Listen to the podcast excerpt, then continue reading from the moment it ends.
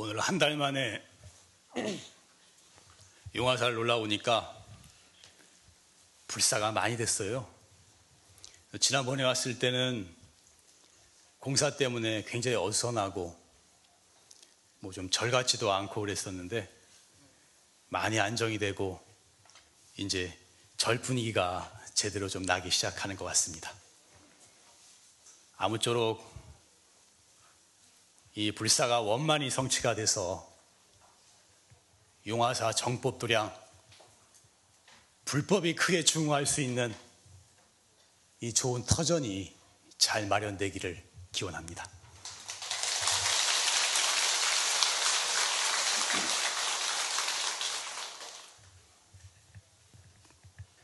오늘 원장 스님의 활구 참선법 법문을 잘 들었습니다.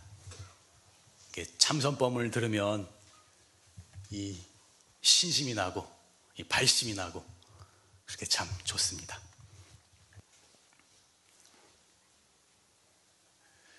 어, 중국에 청원 유신선사라는 분께서 청원 유신선사께서 법상에 올라서 법문을 하셨어요. 법문을 하시기를 내가 수행하기 전에는 산은 산이고 물은 물이었다. 수행을 지속해 나가다 보니까 이제는 산이 산이 아니고 물이 물이 아니었다. 그러나 거기서 더 나아가 마음에 큰 휴식처를 얻게 되니까 깨닫게 되니까 다시 산은 그대로 산이고 물은 그대로 물이었다. 이런 법문을 하셨어요. 여러분, 산은 산이고 물은 물이다. 이런 말 많이 들어보셨죠? 네? 많이 들어보셨을 거예요. 제가 알기로 예전에 성철 스님께서 종정에 취임하실 때 이런 법문을 하셔가지고 이게 사회에서 굉장히 유명하게 사람들 사이에서 회자됐던 말입니다. 산은 산이고 물은 물이다. 여러분 산은 산이고 물은 물인 거 다 아는 거 같죠? 다 아세요?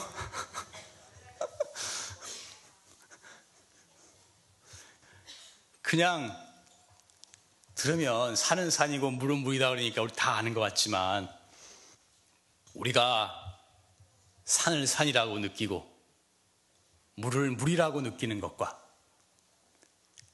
깨달으신 선사께서 산은 산이요 물은 물이다라고 말하는 것은 완전히 차원이 다른 이야기인 것입니다.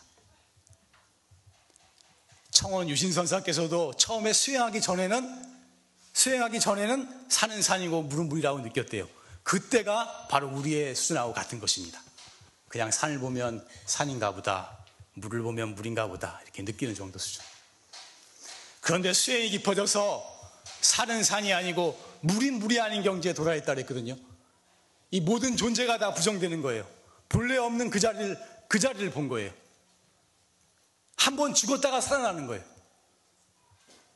거기서 죽음과 같은 산매의 경지에서 크게 살아나서 다시 깨달음을 얻고 나니까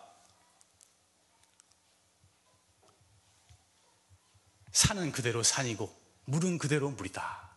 그때 산과 산은 산이고 물은 물인 경지는 완전히 차원이 다른 그런 세계를 느낀 것입니다. 이것은 각고의 수행을 통해서 크게 깨치게 되면은 온 우주와 하나 되는 경지에 이르는 것입니다. 그래서 산을 보면 산과 하나 되는 것이고 물을 보면 물과 하나 되는 거예요. 별을 보면 별과 하나 되는 것이고 꽃을 보면 꽃과 하나 되는 것입니다. 보이는 모든 것이 그대로 다 진리의 세계예요. 이 보이는 모든 세계가 다 진리고 보이는 모든 만물이 다 부처님이고 다 무한하고 영원한 이 진리의 세계인 것입니다.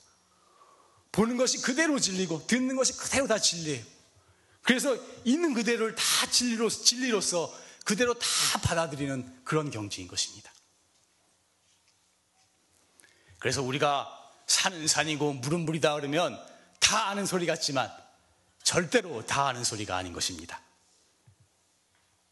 이것은 머리로 해석해서 알수 있는 것이 아니고 오직 수행을 통해서 그 깊은 산매에서 크게 깨쳐야만 이 우주와 하나 된 그 경지를 체험해야만 알 수 있는 그런 세계인 것입니다. 반드시 수행을 해야만 이 세계를 알 수가 있는 것입니다. 우리 마음에 모든 것이 다 갖추어져 있고 무한한 지혜와 무한한 복덕과 공덕이 다 있지만 수행을 하지 않으면 그 엄청난 세계가 발현될 수가 없는 것입니다. 불교의 두 축을 지혜와 자비라고 얘기합니다. 지혜와 자비. 한쪽 축은 지혜고 한쪽 축은 자비라고 합니다. 지혜는 우주의 진리를 깨닫는 것이고 자비는 중생을 이 내 몸처럼 생각하고 같이 기뻐하고 슬퍼하고 구제하고자 하는 것입니다. 그런데 제가 오늘 말씀드리고자 하는 것은 이 우주의 진리를 깨닫는 지혜나 중생을 내 몸처럼 느끼는 자비나 이 모든 것들이 결국은 다 수행에서 나온다는 사실인 것입니다. 수행을 하지 않으면 진실로 지혜로울 수 없는 것이고 수행을 하지 않으면 진실로 자비로울 수가 없는 것입니다. 그래서 오늘 주제를 제가 불교의 모든 힘은 수행에서 나온다. 이렇게 잡아봤습니다. 우리가 마음을 닦는 수행을 해서 우리의 본 마음을 깨치면 나의 근본이 되는 마음자리는 우주의 근본과 같은 거예요. 그래서 이 나의 본 마음자리를 깨치면 우주의 근원을 바라보게 되고 우주의 진리를 바라보게 되는 것입니다. 대지혜가 생겨나게 되는 것입니다. 그렇기 때문에 진리를 알고자 한다면 반드시 수행해야 하는 것입니다. 과학이나 학문으로 사람들은 진리를 알고자 하지만 과학이나 학문은 가다 보면 결국은 한계에 부딪히는 것입니다. 상당한 정도로 접근을 하지만 마지막 근본적인 문제에 있어서는 결국은 해답을 내지를 못하는 것입니다. 거기서 한계에 딱 부딪혀버리고 마는 것입니다. 그래서 양자 물리학에서 과학의 마지막 탐구 대상은 우주가 아니라 우리의 마음이다 그랬습니다. 이 바깥 우주에 어마어마한 세계가 있어서 그 세계를 과학이 탐구하고 있지만 결국 그것이 가고 가고 가도 마지막 근본을 알지를 못하는 것입니다. 마지막 근원이 되는 세계는 어딨냐? 우리 마음에 있는 것입니다. 이 마음을 탐구해야만 진짜 영원한 진리를 알 수가 있는 것입니다. 요즘 뭐 철학이나 인문학 바람이 분다는데 인문학도 이 좋은 학문이고 공부를 하면 우리 삶이 풍성해지고 그렇습니다. 그렇지만 그런 것도 결국은 다 한 부분만을 접근하는 것 뿐이고 결국은 근본에 가서는 한계에 부딪히고 마는 것입니다. 왜냐? 진리는 이론으로 알 수가 없어요. 진리는 말로 표현할 수가 없어요. 이것은 수행을 통해서 그 세계를 체험하고 그 무한하고 영원한 그 세계에서 그냥 살아갈 수 있을 뿐, 체험하고 느낄 수 있을 뿐, 말과 문자와 언어로 표현할 수가 없는 세계이기 때문인 것입니다. 그래서 진리를 알고자 하거든 수행해야 한다. 진리를 구하는 자는 반드시 수행을 해야만 한다. 하는 것입니다.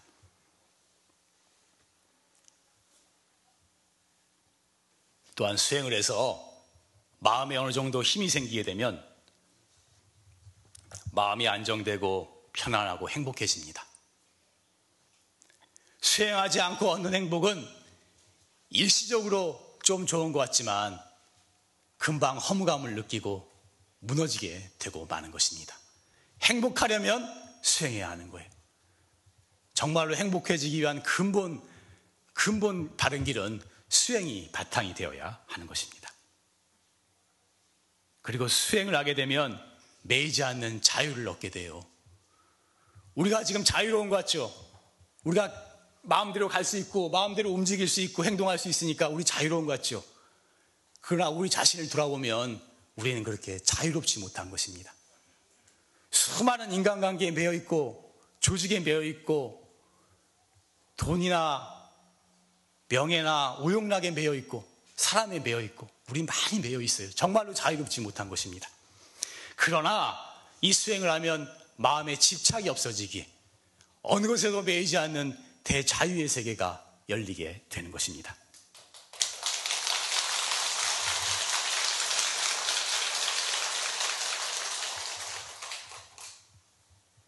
심지어 더 나아가서는 죽음마저도 벗어나는 대자유가 이루어질 수가 있는 것입니다.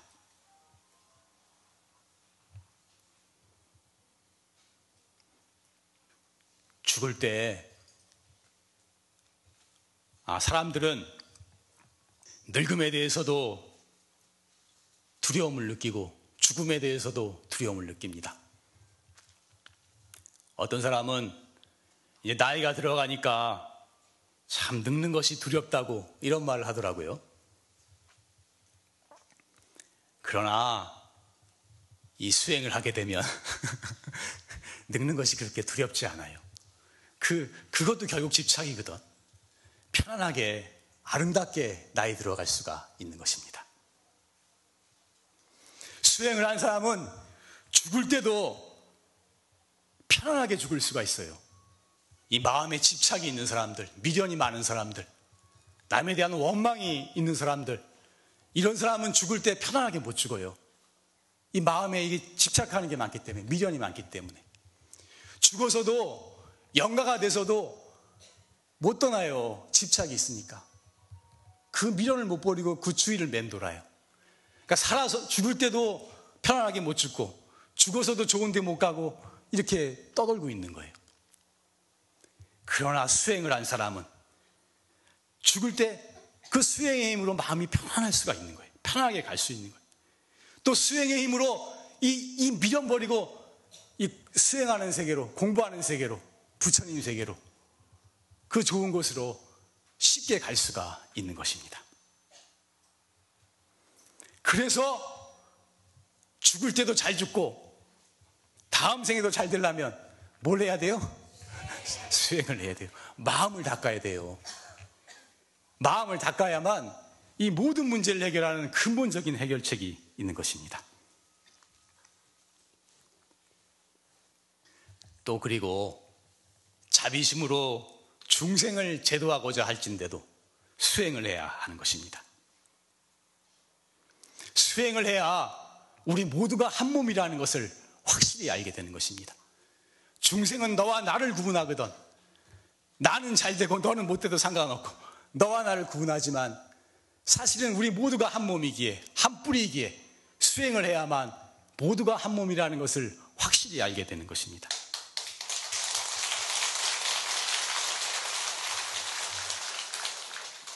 그래서 진정한 자비와 중생 제도의 힘이 생겨나는 것입니다.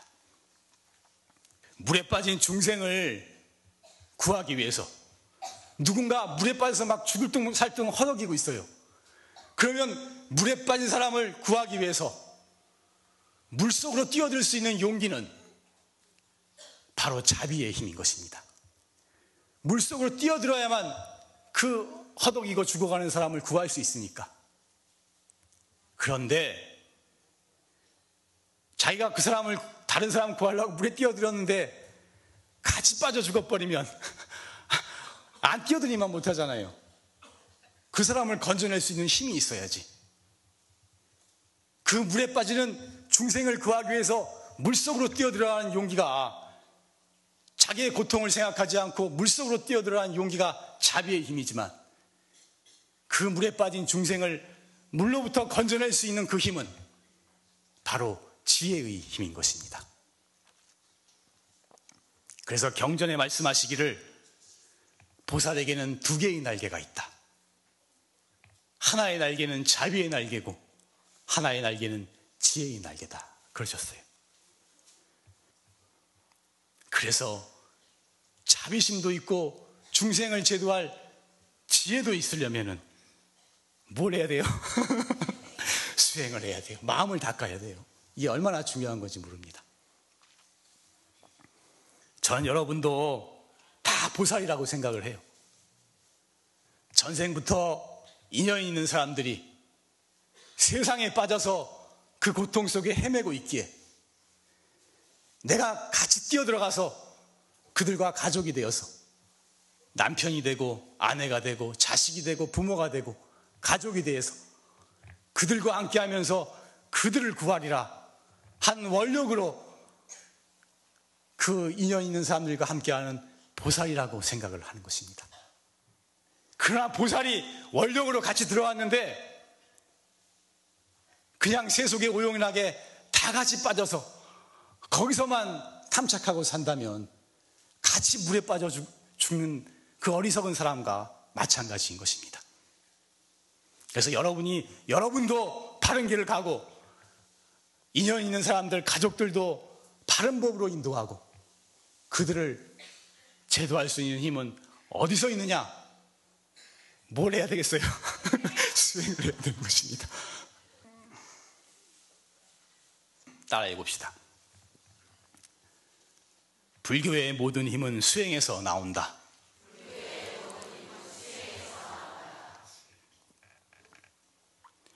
우주의 진리를 바로 보는 대지혜의 힘도 생사를 뛰어넘는 대자유의 힘도 모든 중생을 내 몸처럼 생각하는 대자비의 힘도 모두 다 수행에서 나온다.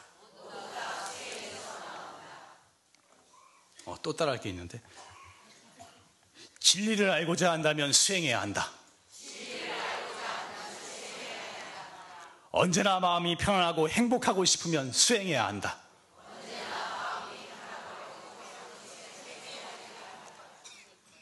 자비로서 이 세상을 이익되게 하고 싶으면 수행해야 한다.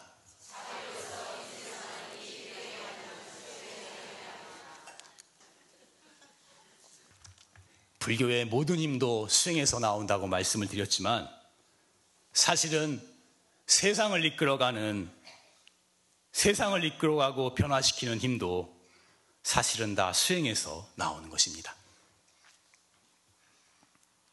세상을 바꾼 위대한 국가 지도자나 종교 지도자나 사상가들은 사실은 수행을 많이 한 수행자가 원력으로 태어나서 그렇게 되는 것입니다. 수행의 공덕과 힘이 없으면 그런 위치에 오를 수 없는 것이고 수행의 힘이 있어야만 그런 바른 지도자가 돼서 바르게 판단하고 바르게 행동할 수가 있는 것입니다. 수행이 없으면 위대한 종교 지도자도 나오지 않는 것입니다. 수행이 없으면 위대한 사상가도 나오지가 않는 것입니다. 뭐 예술이니, 뭐 음악, 미술, 무슨 문화니, 경제니, 사회니 각 방면에서 최고의 위치에 오른 사람도 사실은 다 수행한 사람인 것입니다. 전생이건 금생이건 다 수행한 사람인 것입니다. 최고의 경제에 이르려면 마음의 공부를 해야만 하는 것입니다. 최고의 수준에서는 결국 마음 문제, 결국 마음 문제. 이 마음을 밝히는 수행을 해야 정말로 가장 큰 힘을 얻을 수 있고 최고 가는 경지에 이룰 수가 있는 것입니다. 그래서 세상을 바꾸는 큰 일을 하고자 한다면 수행해야 하는 것입니다. 정말로 원하는 것을 얻고자 한다면 수행해야 하는 것입니다. 자기가 원하는 것, 그, 그것만 노력하면 될 것 같지만 사실은 수행이 뒷받침되어야 그것이 제대로 이루어질 수가 있는 것입니다. 그렇기 때문에 수행을 하는 것이 세상을 바꾸는 가장 빠르고 확실한 방법인 것입니다. 불교는 수행을 통해서 자신을 변화시키고 그 힘으로 세상을 변화시키는 것입니다. 수행을 해서 자기부터 바뀌어야 돼요. 자기가 바뀌지 않고 어떻게 세상을 바꿀 수가 있겠습니까?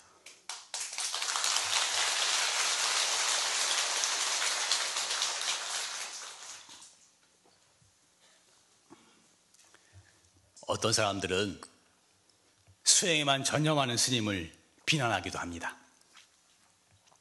포교도 안 하고 세상에 별 이익되는 일도 없고 이익된 일도 하지 않고 그렇다고 비난도 하기도 합니다. 그렇지만 사실은 산중에서 선방에서 모든 것을 바쳐서 수행하는 수행자들이 있기에 보이지 않지만 그 수행의 힘으로 세상이 이만큼이라도 변화되고 나아지고 진전되고 있는 것입니다.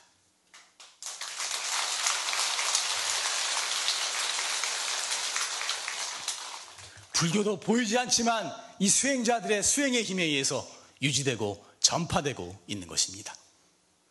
사실은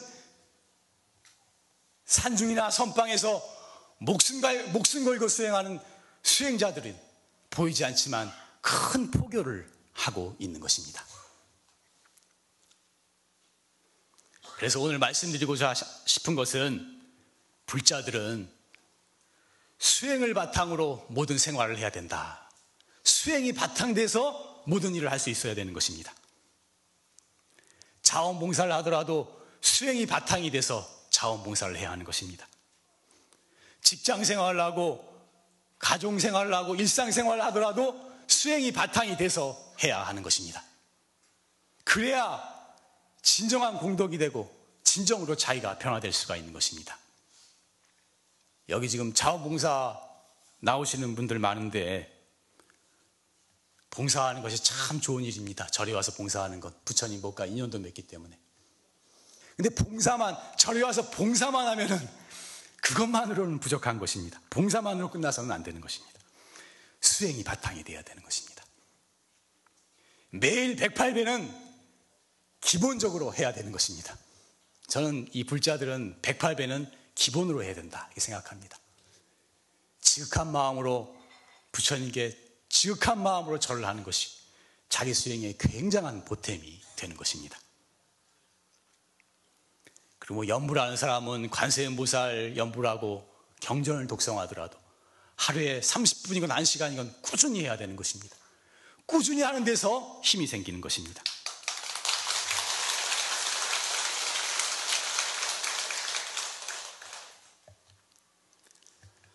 참선도 꾸준히 해야 하는 것입니다. 하루에 한두 시간이라도 꾸준히 해야 돼요. 시간이 없으면 30분이라도 꾸준히 해야 되는 거예요. 제가 한 번씩 법문할 때 앉아 있는 것만이 수행이 아니다. 이런 얘기를 많이 했습니다. 그것은 앉는데 너무 집착하고 평소 우리 생활이 참 중요한 수행임을 알지 못하는 사람에게 경책하는 말이지만 일반 불자들은 고요히 앉아서 이 마음을 다스리고 수행하는 시간이 대단히 부족한 것입니다. 그래서 최대한 시간을 내서 고요히 앉아서 참선하려고 시간을 마련을 해야 하는 것입니다. 꾸준히 하지 않으면 힘을 얻지 못하고 자기가 변화될 수가 없는 것입니다. 그래서 이 지극한 마음으로 부처님께 절을 하고 하루에 한두 시간이라도 간절한 마음으로 참선하고 그래서 그 수행한 힘이 하루 종일 유지될 수 있어야 되는 것입니다. 하루에 한 시간이라도 참선을 했다. 그러면 그 힘이 낮에 하루 종일 유지가 돼야 돼요. 그래서 그 힘이 그 힘으로 하루 종일 마음이 편안하고 마음이 안정되고 깨어 있을 수 있고 바른 판단을 하고 바른 언행을 하고 이렇게 수행의 힘이 계속 유지될 수 있어야 되는 것입니다. 하루하루를 수행의 힘으로 살아갈 수 있어야 하는 것입니다. 따라해 봅시다. 불자는 수행을 바탕으로 모든 생활이 이루어져야 한다. 하루 한두 시간 지극한 마음으로 수행해서 하루 종일 마음이 편안하고 안정될 수 있어야 한다. 매일매일 수행의 힘으로 살아가야 한다.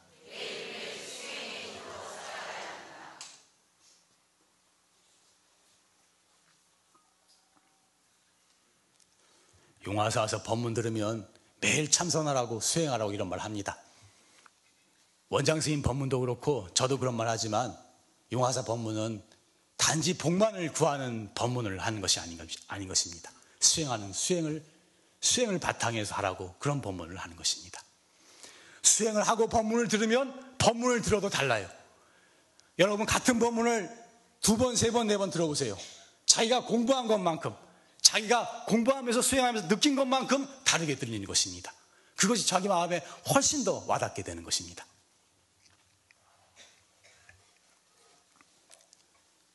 우리가 복을 지으면 복을 받아요.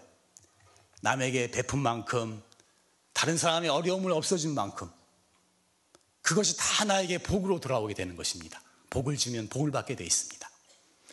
그래서 복을 짓고 복을 받아야 되지만, 제가 말씀드리고 싶은 것은 복만 받아서는 안 된다는 것입니다. 복만으로는 안 된다는 것입니다. 수행이 바탕이 되어야 된다는 거예요.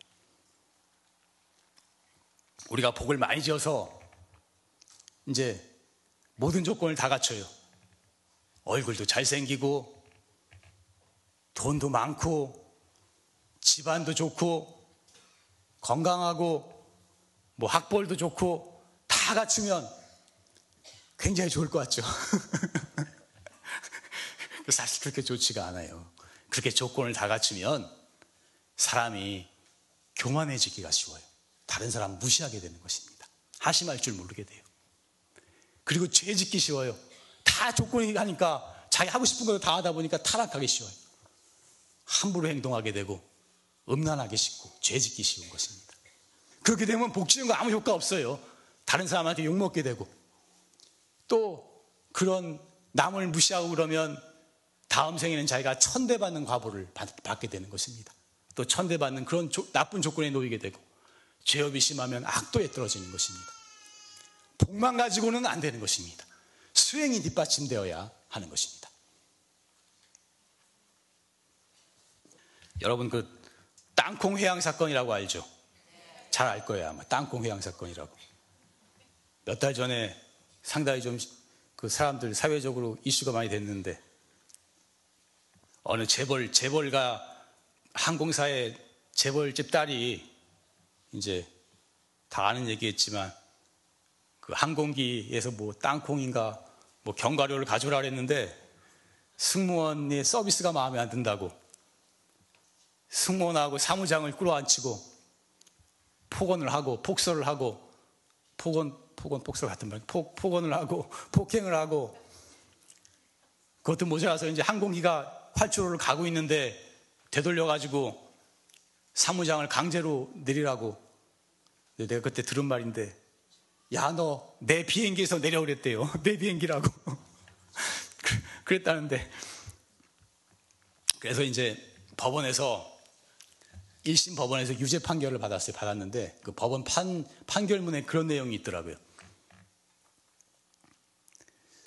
이거는 직원을 마치 노예처럼 생각했다. 다른 사람에 대한 배려심이 조금이라도 있었으면 일어날 수가 없는 일이었다. 이런 구절이 있었던 것 같아요.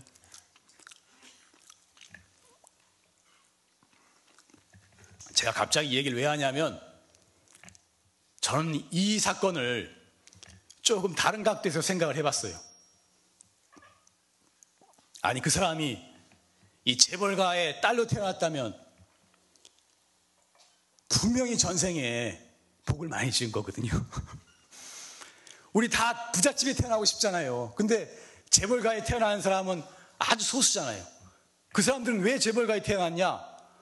공덕이 복을 지었기 때문이에요. 물질적으로 풍주와 풍족한 것은 물질로서 베풀었기 때문이에요. 예를 들자면 흉년으로 마을 사람들이 다 굶어 죽어 가는데 자기 곡간에 곡식을 다 털어서 뭐 그 먹여 살렸다든가 아니면 절 짓는데 크게 보시를 냈다든가 뭐 하여튼 그런 보시의 공덕이 있었기 때문에 그런 재벌가에 태어난 거예요. 불교적으로 볼 때. 근데 이 사람은 복은 지었지만 수행은 하나도 안 한 거라. 수행을 하나도 안 되니까 전생이건 금생이건 마음을 닦는 수행은 하나도 안 해놓으니까 이렇게 다른 사람 무시하고 평소에 화를 잘 냈대요. 그래서 조금만 자기 말 안 들으면 화를 내고 화를 내고 그랬다는데 이게 자꾸 화를 내면은 화를 내서 스트레스를 풀면은 그 다음번에는 더 세게 화를 내야지 스트레스가 풀린대요. 그러니까 자꾸 심하게 화를 내게 되니까 그 사람 행복할 것 같아요? 행복하지 않습니다. 자신도 많이 괴로운 거예요, 사실은. 그리고 다른 사람한테 이렇게 전 국민적으로 비난을 받고 다음 생에 남을 그렇게 무시했으니까 자신이 무시받고 천대받는 과보가 생기게 되고 그러니까 제가 하고자 하는 말은 뭐냐? 복도 필요하지만 복만으로는 안 된다는 거예요. 수행이 뒷받침돼야만 그 복이 진정한 공덕이 되고 새 생생 좋은 길로 갈 수가 있게 되는 것입니다.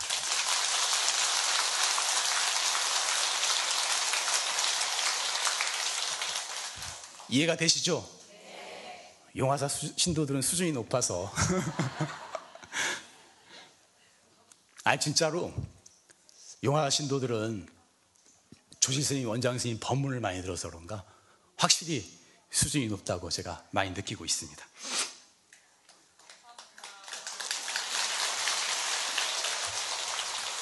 법문을, 좋은 법문을 많이 들어야 하는 것입니다. 법문 다 아는 소리 같죠? 아니에요. 우리가 참선하는 사람도 자기가 화두가 힘을 얻기 전에는 좋은 법문 많이 들어야 되는 것입니다. 법문을 들어서 여러분 제 법문 듣고 나면 마음에 힘이 생기죠? 대답이 약하네. 예, 다, 시 다시 물어봐야 되겠어. 여러분 제 법문 들으면 마음에 힘이 생기죠? 법문을 듣고 마음에 힘이 생겨요. 에너지가 생겨요. 이, 이 힘이 생기고 신심이 있는 상태에서 화두를 드는 거하고 그냥 화두를 드는 거하고 천지 차이에요. 이 자기 공부가 좋은 법문을 듣고 신신 듣는 법문을 계속 들으면서 마음의 사상을 확실히 하면서 공부를 해야 하는 것입니다. 수행 중에서는 최고의 수행법이 있으니 이름하여 활구 참선법. 오늘 원장 스님께서 아주 중요한 말씀을 하셨어요. 불교의 모든 관법과 모든 수행법을 용광로에 녹여서 그 골수를 뽑아내서 만든 수행법이 있으니 이것이 활구참선법이다. 지금 세상에는 많은 수행법들이 유행하고 있습니다. 많은 명상법, 윗바사나 관법, 각가지 방법이 있는데 그것도 초보자들은 도움이 돼요. 분명히 도움이 되는 면이 있습니다. 있다는 걸 제가 말씀드리지만 그러나 기타의 모든 수행법과 이 활구참선법은 완전히 종류가 다른 것입니다.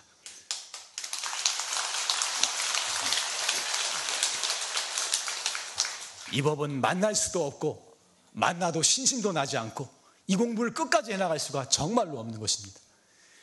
그래서 우리는 참 드물고 드물게도 용화사 정법 도량에서 참선법을 가리키는 이 법을 만났어요. 이, 이 귀중한 인연을 헛되이 해서는 안 되겠죠.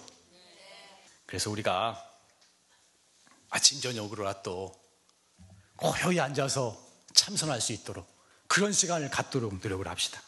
간절한 마음으로 화두를 참고해서 이 먹고 어째서 무라고 했는고 그 알 수 없는 마음 간절한 마음으로 화두를 참고해서 그 수행의 힘이 하루 종일 유지되도록 매일매일 수행의 힘으로 살아갈 수 있도록 그 수행의 힘으로 나를 변화시키고 그 힘으로 또 세상을 변화시킬 수 있도록 그렇게 살아가도록 합시다.